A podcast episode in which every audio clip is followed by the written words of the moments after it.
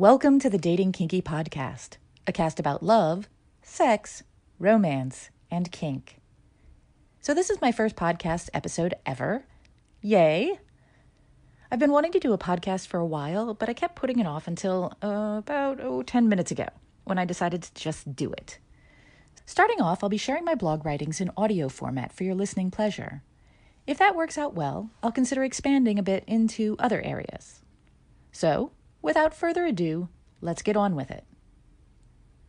In life and love, value is the key. I've said loudly and often that the best relationships, in my view, are ones where both people feel like they get far more from the relationship than they put in. Far more being value. It doesn't matter how nice you are or how good you look on paper if you provide no value.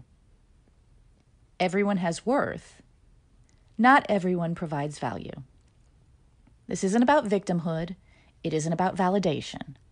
It's about value. Not what you value, at least not at first. It's about what everyone else values.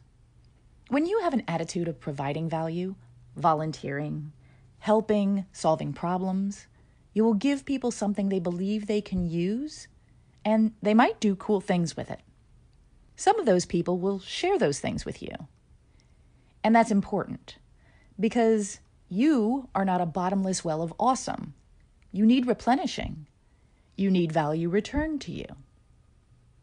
Some will come from those you give it to. Some will come from unexpected places if you're open to it. People who love you will give you back value of their own. I'd go so far as to say that if you want to surround yourself with people who provide value, then ruthlessly cut off anyone who does not offer you value in return. Of course, those people will be doing the same, so you'll need to put your value out there to attract them in the first place bait, if you will. And just as in fishing, the bait you use will influence what you catch. Value will attract people who look for value. Some will provide value in return. Keep these to be proud of and to fill you up. Some will be leeches or lampreys and will need to be thrown back to suck others dry.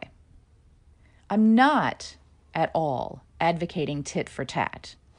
In fact, even in its most positive form, tit for tat is a crappy relationship paradigm. That's what I mean by getting far more value from the relationship you put in. But that's also further along than in the attraction phase. Because in the beginning, we need to see something in another human that attracts us. That's the value. And we need to see enough of it to spur action, multiple times, to get to a point where we can really take whatever this is seriously. But what is value? To many, it's simple beauty or physical attraction of some sort.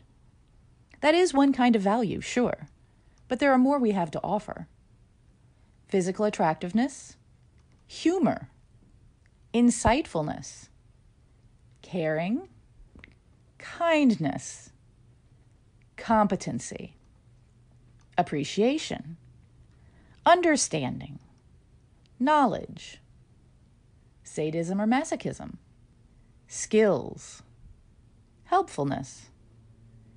There are hundreds more I could list, and each person's value image is slightly different than others, I'd guess, like a fingerprint of what we look for and desire. And when someone exhibits one of our top values, we're drawn to them.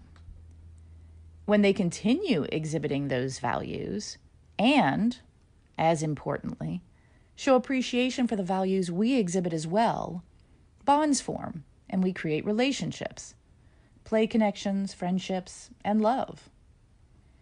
And that is where the value is key.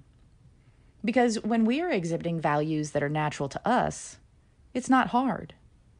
And when people reflect back to us that they appreciate those values, that's a value in itself. Add to the values they exhibit, hopefully as naturally as breathing to them, and voila, we feel we are getting far more than we give.